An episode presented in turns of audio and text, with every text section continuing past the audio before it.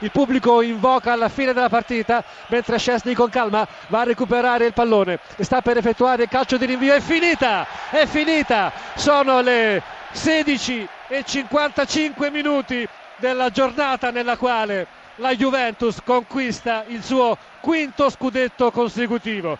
Il 25 aprile è la data che rimarrà a lungo impressa nella mente dei tifosi della Juventus. Cinque scudetti consecutivi, un dominio incontrastato quello della Juventus che si spiega con la netta superiorità non solo tecnica sull'avversario che hanno tentato di contrapporsi alla squadra bianconera. Uno scudetto conteso al Napoli a lungo in un testa a testa che evidentemente ha avuto un esito favorevole alla Juventus, soprattutto nella gara di Torino, vinta proprio dai bianconeri.